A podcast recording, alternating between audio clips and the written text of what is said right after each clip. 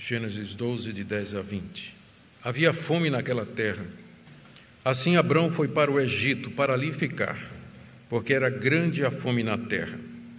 Quando se aproximava do Egito, quase ao entrar, disse a Sarai, sua mulher: Ora, bem sei que você é uma mulher muito bonita. Os egípcios, quando virem você, vão dizer: Essa é a mulher dele. Então eles vão me matar, deixando você com vida.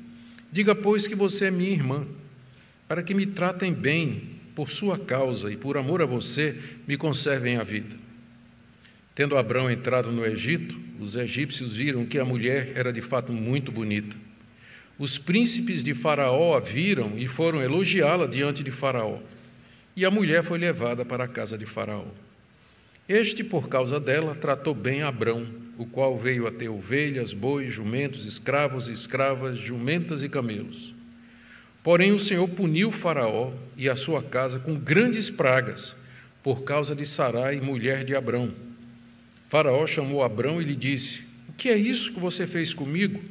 Por que não me disse que ela era sua mulher? E por que me disse que ela era sua irmã? Foi por isso que a tomei para ser minha mulher. Agora, pois, aqui está a sua mulher. Tome-a e vá embora daqui.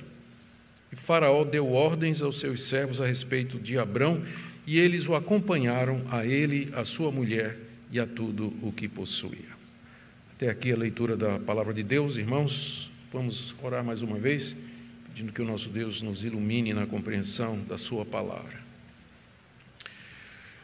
Ó Deus, tenha misericórdia de nós, pedimos em nome de Jesus Suplicamos que o Senhor nos ajude a entender as lições da tua palavra, entender o seu sentido e a sua aplicação para nós. Nós oramos, ó Deus, que o teu Espírito Santo ilumine os olhos do nosso entendimento. Nós queremos entender a tua vontade, queremos ouvir a tua voz através da Escritura inspirada. Tu sabes a situação de cada pessoa que está aqui nessa noite de todos aqueles que estão acompanhando a exposição da tua palavra através da internet e nós pedimos que tu faças a tua palavra prosperar para aquilo que o Senhor enviou. É o que pedimos em nome de Jesus. Amém. Irmãos, pela graça de Deus, nós estamos continuando a nossa série de mensagens no livro de Gênesis. Nós já fizemos a exposição dos capítulos de 1 a 11 que cobre desde a criação, passando pelo dilúvio, a Torre de Babel, até o espalhar dos descendentes de Noé por toda a terra. E agora nosso alvo é expor Gênesis capítulo 12 até 25, capítulo 25, onde nós temos a história de Abraão, chamado pai da fé, o pai da nação de Israel. Na mensagem anterior, na primeira parte do capítulo 12 de Gênesis, nós vimos como Deus chamou Abrão, lá em Ur dos Caldeus. Ele saiu, juntamente com toda a família do seu pai, estacionou em Arã. De lá, então, ele desce até a terra de Canaã, em obediência às promessas que Deus havia feito a ele, a ordem que Deus deu e também as promessas de que ele seria uma grande nação, que seria abençoado, que Deus haveria de protegê-lo e que nele todas as famílias da terra seriam benditas. Lemos como Abraão chegou em Canaã e do norte a sul percorreu aquela terra, construindo altares onde quer que ele armasse a sua tenda, expressando assim a sua confiança de que aquela terra era sua, era a terra que Deus lhe havia dado e que era uma questão de tempo até que ele pudesse ter um filho e pudesse então se apossar de toda aquela terra. Mas as coisas não saíram exatamente como Abrão havia pensado, como também geralmente acontece conosco. Hoje nós veremos que aquele grande herói da fé era passível de falhas, e não poucas. Ele desce ao Egito, está aí no verso 10, usa de um estratagema para sobreviver ali, do verso 11 até o verso 13. Como resultado, a sua esposa é levada para a corte de Faraó, e Deus então tem que castigar o Faraó e repreender Abraão pelo que ele havia feito. A nossa oração é que o estudo dessa passagem traga lições preciosas para nós e que nós possamos aprender não somente com Abraão, que era o pai da fé, mas com Abraão, o crente fraco, o crente vulnerável que, no momento de provação, vacilou. Vamos então ver a primeira parte, onde Moisés nos escreve aí que Abraão desce ao Egito. Verso 10: Havia fome naquela terra, assim Abraão foi para o Egito para ali ficar, porque era grande a fome na terra. Havia uma fome extrema, terrível na terra de Canaã, mais ao sul, até onde Abraão havia descido, pela região do Negueb, que é um deserto. Fomes eram muito comuns naquela época, causadas pela seca, praga de gafanhoto, pela guerra. E essas catástrofes, elas fazem parte da história da humanidade desde que Adão caiu lá no jardim e Deus disse: Maldita é a terra por tua causa. Dessa forma, mesmo as terras mais aprazíveis têm os seus momentos de fome e necessidade. No Egito, contudo, naquele tempo havia comida. O Egito já era uma das grandes nações naquela época. A, era aquela região ao norte da África tinha sido povoada pelos descendentes de Cão. E era uma terra fértil, irrigada especialmente pelo rio Nilo, que era um dos rios mais conhecidos daquela época e é até o dia de hoje. Abraão, então, diz aí o verso 10, desceu até o Egito com a intenção de ficar lá. O verbo no hebraico sugere não um ficar permanente, mas ficar por um tempo. Tanto é que algumas traduções já dizem que desceu ou foi ao Egito para peregrinar ali, que é o sentido. Ele iria viver como estrangeiro no meio daquele povo, talvez ele esperasse ali até que a fome passasse e ele pudesse regressar a Canaã. Ele se viu bastante apertado com aquela situação, porque mal ele chega na terra de Canaã, depois que saiu de Ur, sua terra natal, passou um tempo em Arã, chega na terra prometida e é confrontado com uma fome. Era confrontado com uma fome, uma fome grande, conforme o texto aqui reforça. E ele tinha muita gente.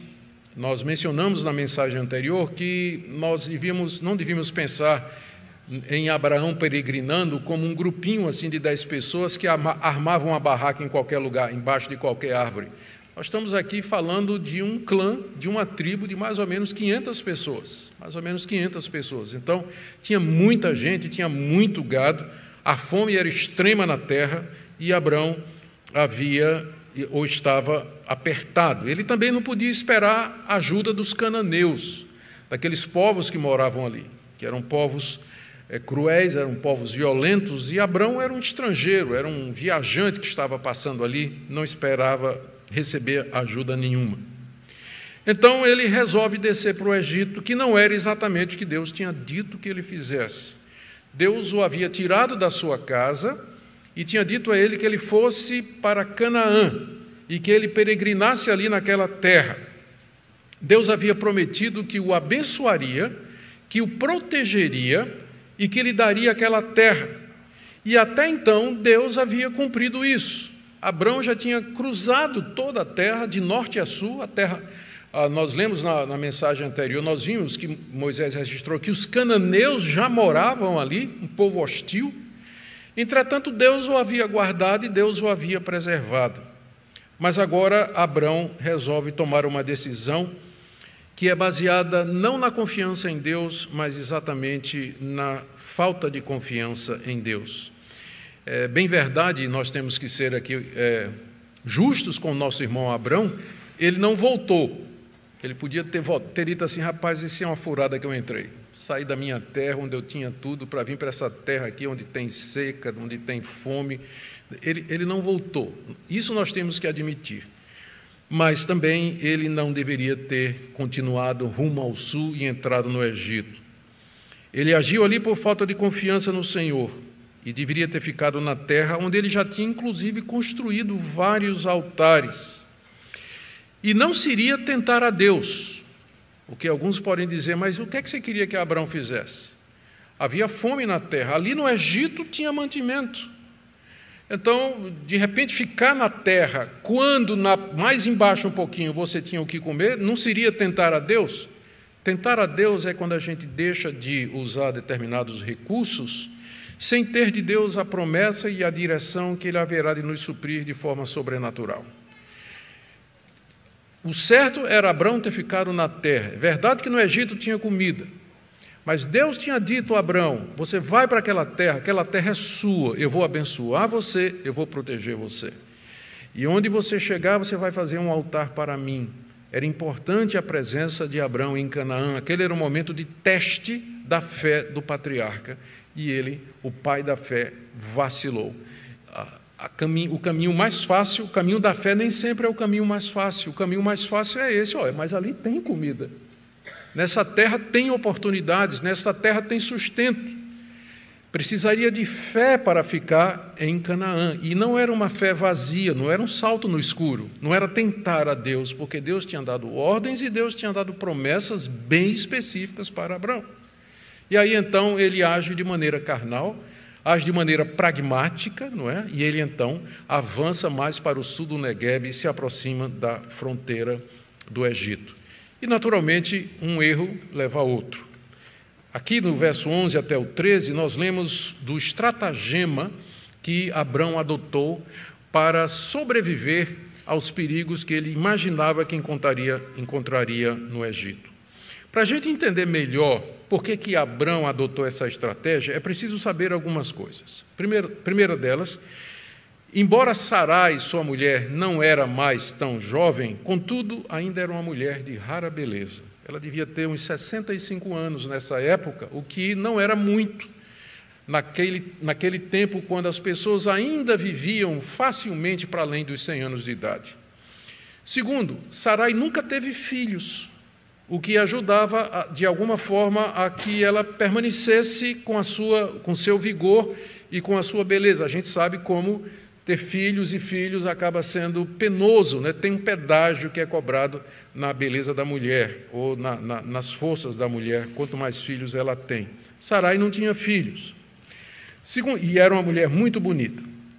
Segunda coisa que nós temos que levar em consideração é que, de fato, ela era meio meia irmã de Abrão ela era meia-irmã de Abraão. Eles eram irmãos por parte de pai somente. Eles eram filhos de Tera, mas com diferentes esposas. Lembremos que a poligamia, infelizmente, havia até mesmo na descendência de Sem naquela época. Então, quando ele vai dizer mais adiante que ela é minha irmã, não é uma mentira completa, mas também não é a verdade toda. Era uma, era uma meia-verdade que, segundo alguns, significa uma mentira completa. Né? Mas Sara, Sarai era, era irmã dele por parte de pai.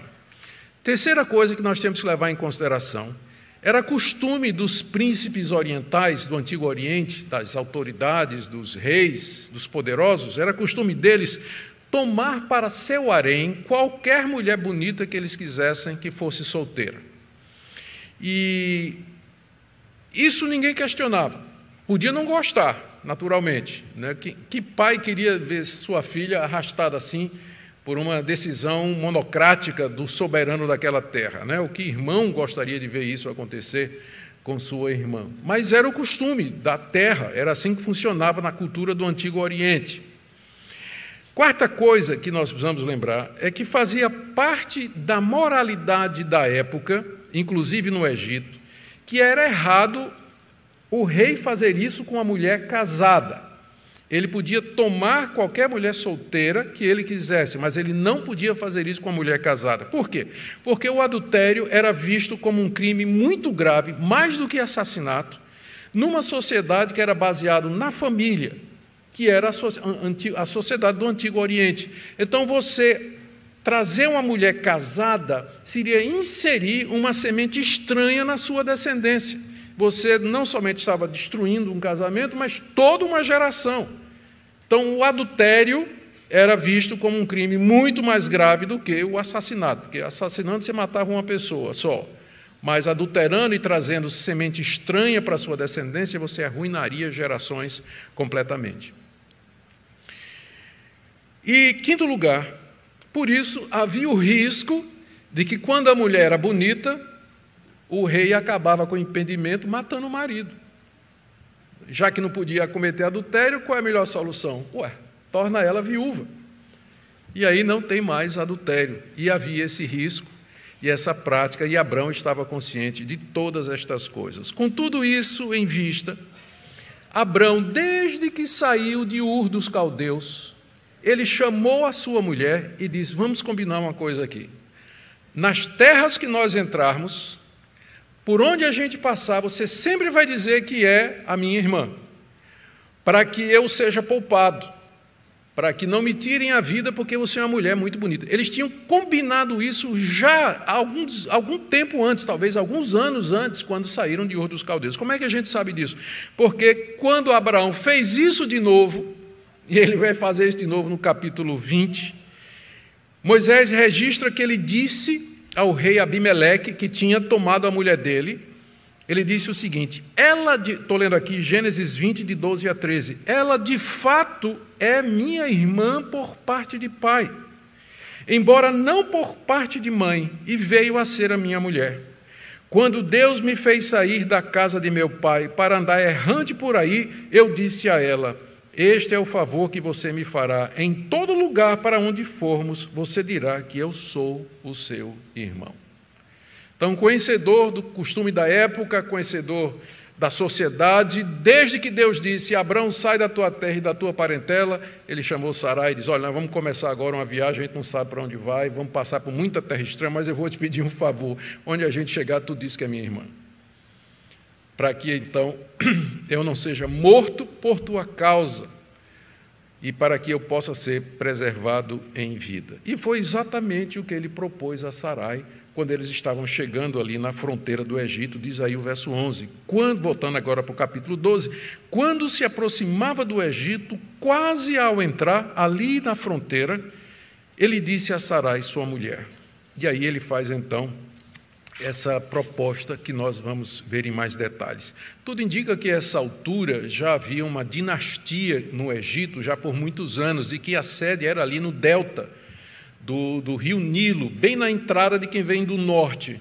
Então, Abrão, para entrar no Egito, ele tinha que passar exatamente pela capital, pela sede onde o faraó tinha o seu palácio, a sua casa e a sua corte. Sabendo disso, Abraão então argumenta com sua mulher da seguinte maneira no verso 11: Ora, primeiro, bem sei que você é uma mulher muito bonita. Ele estava consciente de que, de fato, ela era uma mulher formosa. Segundo, ainda no verso, agora no verso 12: Os egípcios, quando virem você, vão dizer: Essa é a mulher dele, então eles vão me matar, deixando você com vida. O argumento de Abraão é esse: não é justo, você vai escapar e eu vou morrer. Pensa no egoísmo, né? Vão, vão, me matar e vão deixar você vivo. Talvez ele queria dizer assim, e vão abusar de você. Vamos ser justos com o nosso irmão Abraão. Né? Não vamos imputar a ele alguma coisa que talvez ele não tenha pensado, porque parece egoísmo, não parece? Mas vamos dar o benefício da, do amor aqui a Abraão. O que ele disse assim: você vai ser poupada e vão abusar de você. Era melhor até você morrer mesmo do que ficar na mão desse faraó aí, sabe-se lá o que é que ele vai fazer com você. E por isso, verso 13, Abraão diz assim: Diga, pois, que você é minha irmã, que era o que eles tinham combinado anos antes que haveriam de fazer. E quais os motivos de Abraão para pedir isso? Para que os egípcios poupassem a vida dele e também para que os egípcios o tratassem bem. Verso 13: Para que me tratem bem por sua causa e por amor a você, me conservem a vida. Irmãos, nós ficamos aqui corados de vergonha com nosso irmão Abraão. Veja que o próprio texto destaca o erro de Abraão, quando já no verso 11, Moisés escreveu assim: Quando se aproximava do Egito, quase ao entrar, disse a Sarai, sua mulher: Diga que você é minha irmã. Então, o próprio texto já expõe a falácia, o estratagema falacioso que Abraão estava ali imaginando ele queria passar a falsa impressão de que Sarai não era nada mais do que sua irmã. É isso que ele queria. E as intenções aparentemente não eram totalmente corretas. Mais uma vez, por um lado, a gente não pode, a gente precisa ser caridoso com o irmão Abraão. Estava é, certo ele querer salvar a sua vida, afinal, Deus o havia escolhido de entre tantos e fez a promessa de que nele seriam benditas todas as nações da terra. Ele sabia que a vida dele era preciosa, ele sabia que ele era o portador da promessa. Ele sabia disso. Então, nós podemos dar o crédito do amor a Abraão e dizer assim: ele estava preocupado realmente com o, o, futuro da promessa, o futuro do mundo, que, num certo sentido, estava nele, como Deus havia dito. Mas ainda assim, tudo isso começou quando ele resolveu, por falta de fé, sair de Canaã e descer para o Egito, onde a gente aprende que um erro leva ao outro e que às vezes fica tão complicado que você não, não, tem, você vai ter que continuar mentindo, você vai ter que continuar enganando, você vai ter que continuar fazendo alguma coisa errada. A melhor coisa é parar enquanto dá, é, é, é, é nunca fazer, é andar nos caminhos corretos, porque depois não vai ter solução que seja uma solução perfeita, não vai ter, não vai ter. Assim, ele estava Dessa forma, Abraão arriscou a honra e a pureza da sua esposa, e diz aqui até que ele estava pensando em ser tratado bem. Os egípcios não somente vão poupar minha vida, mas até vão me tratar bem. Aqui nós vemos o resultado de deixarmos de confiar em Deus e confiar numa falácia humana, carnal. O temor dos homens entrou no coração de Abraão. Quando a gente chegar no Egito, eles vão me matar. Nós estamos aqui em Canaã, nós vamos morrer de fome. Nós vamos para o Egito, lá vão me matar. O temor humano, o medo entrou no coração de Abraão, que parou de confiar em Deus, esqueceu o chamado de Deus, esqueceu como ele saiu pela fé lá de Ur dos Caldeus, esqueceu as promessas de Deus de abençoá-lo e protegê-lo e de que ele seria uma bênção para todo o mundo. O Deus que disse: Em você serão benditas todas as nações da terra, será que não poderia proteger Abraão lá no Egito? Então foi falta de confiança nas promessas de Deus que levou Abraão a fazer todo esse tipo de coisas. E aqui, claro, não podemos esquecer também que Sarai teve culpa. Né? Ela está completamente silenciosa aqui. Ela não contesta, ela não resiste, ela simplesmente obedece numa atitude pragmática. Talvez ela pensou consigo mesma, é melhor contaminada do que morta.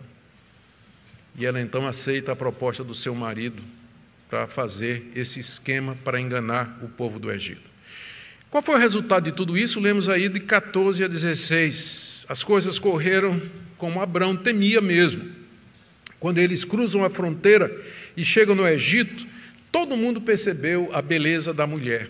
É interessante lembrar que naquele tempo não se usava véu. O véu só as mulheres só começam a usar o véu quando os persas dominam o mundo oriental e aí obrigam a mulher a usar véu, mas naquele tempo elas eram desveladas, não, não se usava véu, por isso que quando ela entra, a beleza dela se torna notória, se torna pública, e logo a notícia foi levada a, a Faraó pelos altos funcionários de que uma estrangeira belíssima havia passado a fronteira e entrado na terra do Egito, como nós lemos aí no verso 14, tendo Abraão entrado no Egito, os egípcios viram que a mulher era de fato muito bonita. Os príncipes de Faraó a viram e foram elogiá-la diante de Faraó.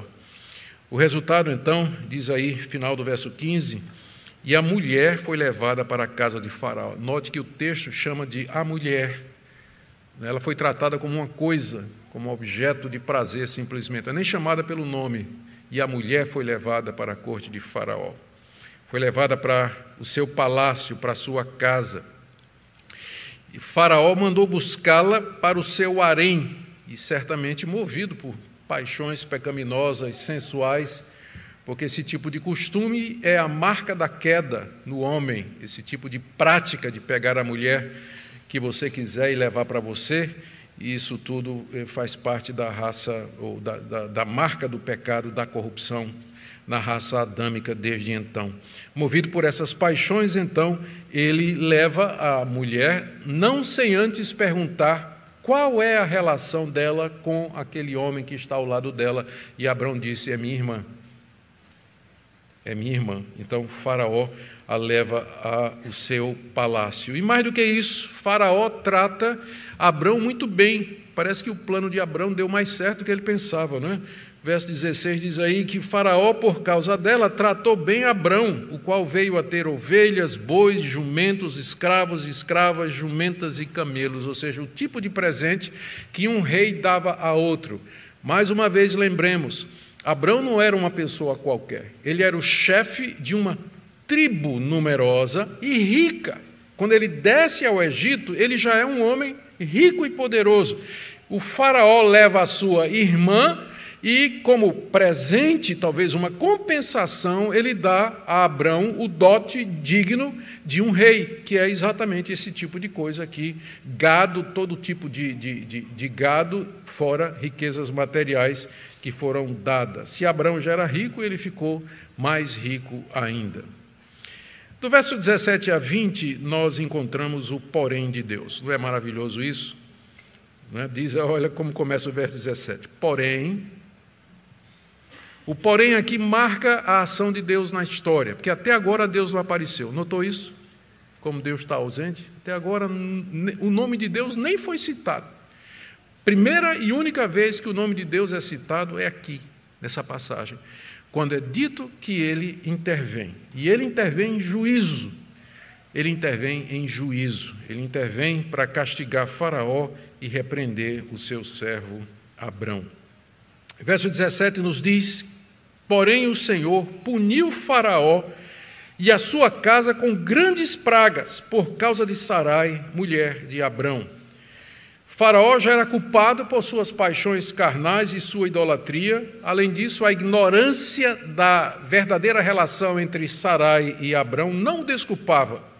Deus então, diz o texto aí, manda grandes pragas sobre ele. Mais exatamente, é? É, grandes pragas puniu Faraó com grandes pragas, doenças terríveis sobre ele e a sua casa, que pode significar a sua família, ou então pode significar a sua corte, a corte lá no palácio. Provavelmente essas doenças eram doenças venéreas ou relacionadas com relacionamento sexual, para que o faraó pudesse fazer uma conclusão, chegar à conclusão de que aquilo veio por conta da recém-chegada mulher que ele tinha adquirido para o harém. Então, muitos estudiosos acham que essas pragas eram é, doenças desse tipo aí. Os objetivos do castigo de Deus sobre Faraó e sua corte são vários. Primeiro, evitar que o Faraó tivesse relações com Sara, com Sarai. Segundo, proteger Sarai, que era parte essencial da promessa da descendência. Deus tinha dito a Abraão: você vai ter filhos, e vai ter filhos com essa mulher. Então era importante que ela não fosse contaminada, que ela não fosse corrompida. Por isso, então, Deus age rapidamente, trazendo um castigo duro sobre Faraó. Nada no texto sugere que Faraó teve relações com ela. Mulheres que eram levadas para o harém geralmente passavam um período até de vários meses passando por uma purificação física e religiosa, e algumas delas morriam sem ser chamadas para a cama do rei. Então ninguém pensa que foi assim, Faraó disse: "Vem cá", catou e já levou para a cama. Não foi. O costume naquela época era que as mulheres do harém, elas passavam por um longo período de purificação, de preparação, de beleza e tudo mais, antes de poderem é, compartilhar da cama do rei. E nós entendemos que o objetivo de Deus era evitar que chegasse a isso, e por isso então ele castiga grandemente Faraó. E uma outra um outro objetivo é confirmar a lei moral não escrita no Egito, mas gravada no coração da cultura, de que adultério de fato é pecado.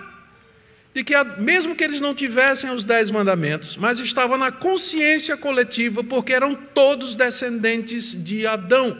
Os cananeus que colonizaram o norte do Egito, eles eram filhos de Noé, eram dos três filhos de Noé, o homem de Deus que conhecia toda a verdade de Deus.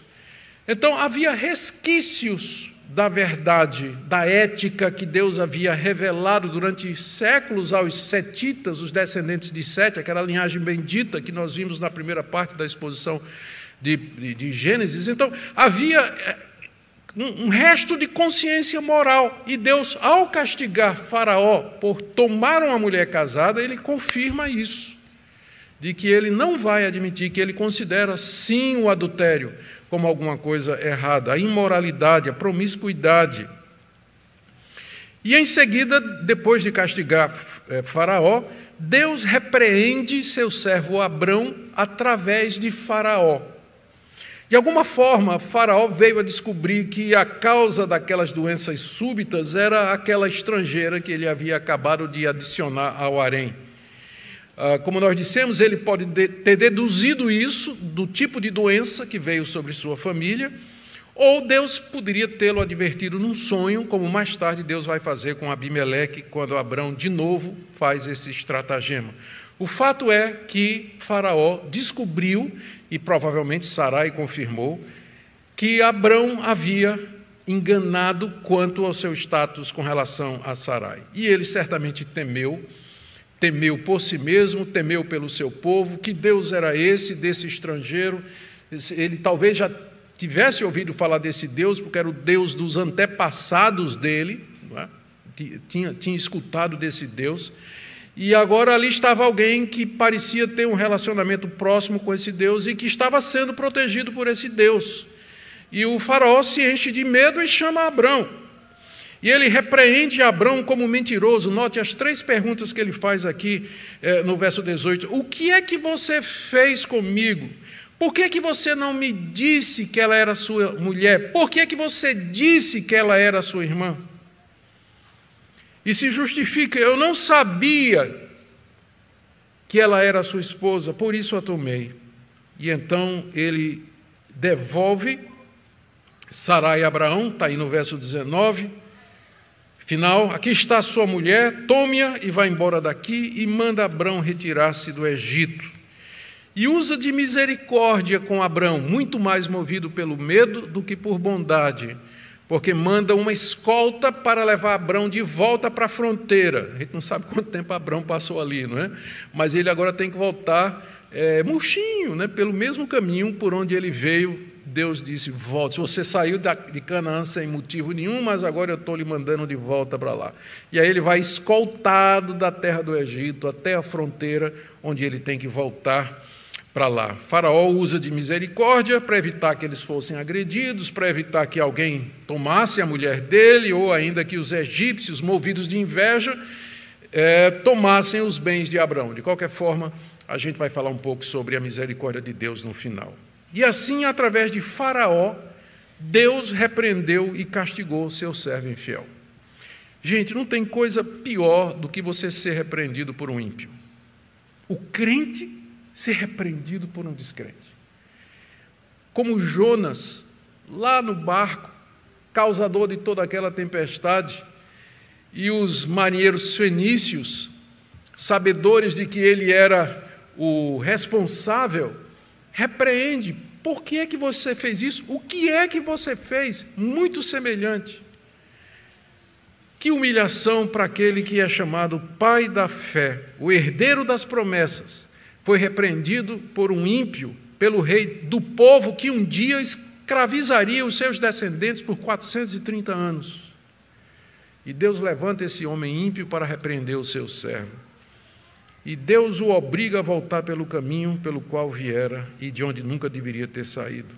E assim Abraão mancha seu nome e mancha a sua reputação até o dia de hoje. Impressionante como no mesmo capítulo você encontra, na primeira parte do capítulo, Abrão, o pai da fé, que toma a decisão de fé de sair de Ur dos Caldeus e para uma terra que Deus lhe mostraria, deixar seu pai, sua mãe, a sua terra natal, e ele sai sem saber para onde ia. Ele é elogiado no livro de Hebreus, capítulo 11, como um dos heróis da fé por ter feito isso, para logo depois nos dar esse exemplo de falta de confiança, de falta de fé verdadeira nesse Deus. O que é que Moisés quis ensinar com esse trecho do livro de Gênesis aos israelitas, a quem ele certamente destinou esses escritos, e o que é que nós podemos aprender?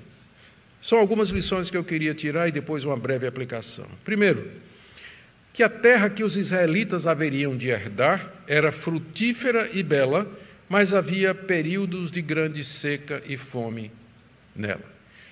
Lembrem da figura de Moisés acampado com os israelitas do lado de cá do Jordão, na frente de Jericó, nas planícies de Moabe. Rio Jordão no meio, Do lado de lá estava a terra que Deus havia prometido, a mesma terra que Deus havia prometido a Abraão e onde Abraão havia peregrinado 430 anos antes. Era a mesma terra. Aquela mesma terra que Abraão verificou que também padecia fome, carência, necessidade, secas e pragas, era aquela mesma terra que os israelitas haveriam de possuir por herança. E, portanto, eles deveriam aprender a confiar em Deus eles deveriam aprender a confiar em Deus para a sua provisão, usar os meios disponíveis, sim, mas sempre na dependência do Senhor e sob a direção dele. Da mesma forma que Abraão foi provado pela fome, os israelitas também seriam provados quando entrassem na terra, que é descrita como uma terra que mana leite e mel, mas nem sempre. Nem sempre. Igualmente, queridos, nós hoje, nós somos testados por Deus de muitas formas. A atual pandemia representa um teste muito semelhante em diversas áreas. Primeiro, com relação às nossas finanças. De onde virá o nosso sustento? De onde virá o necessário para a minha família? É uma provação com relação à nossa saúde. É uma provação com relação à nossa sobrevivência. É um teste com respeito à nossa fé com respeito à nossa igreja, com respeito ao nosso culto. Eu sei que os irmãos têm percebido isso, mas é o padrão normal pelo qual Deus lida com o seu povo.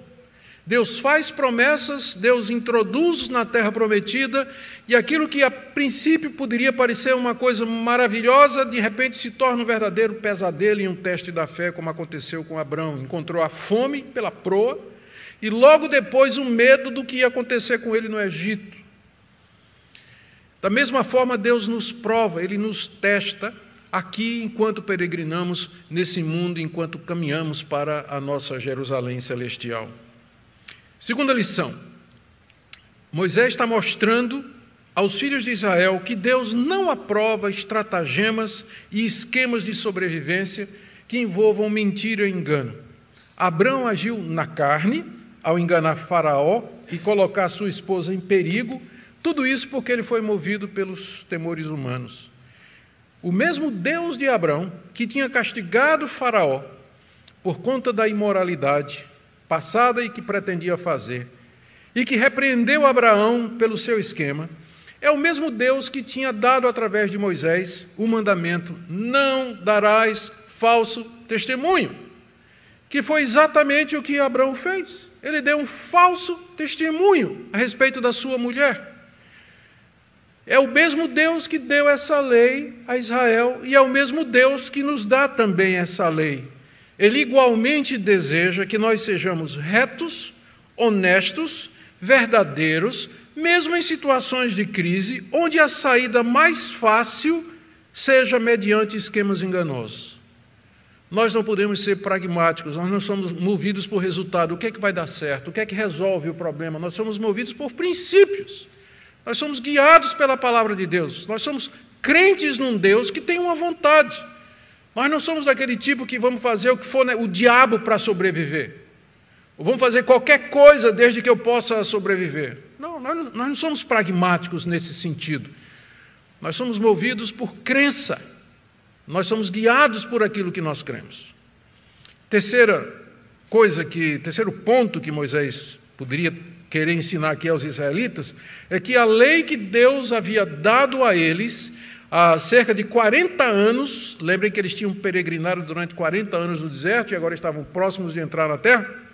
A lei que Deus havia dado a eles lá no Sinai era a expressão escrita, duas tábuas, com dez mandamentos, era a expressão escrita da lei que Deus mesmo havia gravado na consciência e na mente de todas as pessoas, até mesmo entre os egípcios descendentes de Cão, que não tinham aquela revelação escrita. Eles sabiam que o adultério e o engano eram coisas erradas. Isso mostra, queridos, que não tem inocentes diante de Deus. Não tinha lei de Deus no Egito. Mas todo mundo sabia que adultério era errado e que enganar o seu próximo é errado. Mesmo nos povos mais distantes, mais rudes, mais escondidos da civilização e do cristianismo, você vai encontrar um código de ética.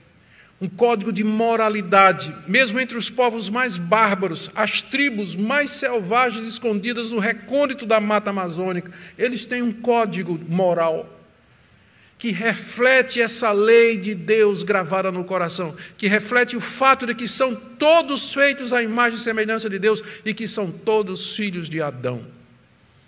Por isso, esqueça aí o mito do selvagem inocente. Esqueça esse mito de que as pessoas que nunca ouviram falar de Deus no dia do juízo, Deus vai mandar tudo para o céu. Não. Se elas não ouvirem o Evangelho de Cristo, o Evangelho da redenção, elas serão condenadas, não por aquilo que elas nunca ouviram, mas pelo próprio código que elas aceitam.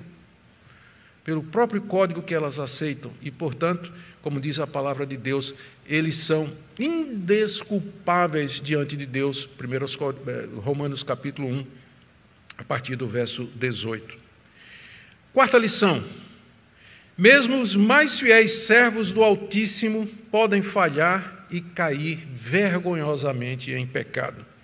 Aqui nós lemos como o pai da fé vacilou e desonrou a Deus em vários pontos. Igualmente, os israelitas deveriam vigiar o seu coração.